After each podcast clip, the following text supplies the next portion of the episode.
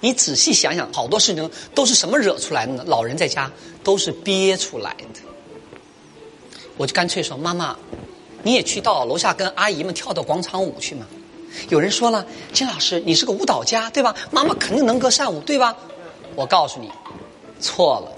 我妈妈干家务是一把好手，跳舞还真不行。她只要在电视上一看我跳舞啊，就流眼泪。我说妈，你我看跳舞别人都挺喜庆，你看我跳舞哭什么呀？我妈说了：“哎呀，跳舞跳成这个样子，这小时候得受多大的苦啊！